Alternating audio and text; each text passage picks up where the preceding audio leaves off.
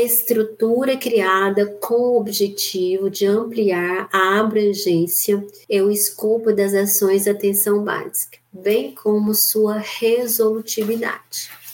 É constituída por equipes compostas por profissionais de diferentes áreas de conhecimento, fazendo parte da atenção básica, mas não se constituem como serviços comunidades físicas e deve atuar de maneira integrada e apoiando os profissionais das equipes de saúde da família, das equipes de atenção básica para populações específicas. Essa descrição está associada à seguinte organização: Núcleo Ampliado de Saúde da Família e Atenção Básica, né, gente? É a única equipe que tem esse, esse formato aí, né? Não tem jeito, né, gente? Vocês poderiam até confundir com unidade básica de saúde, mas é equipe.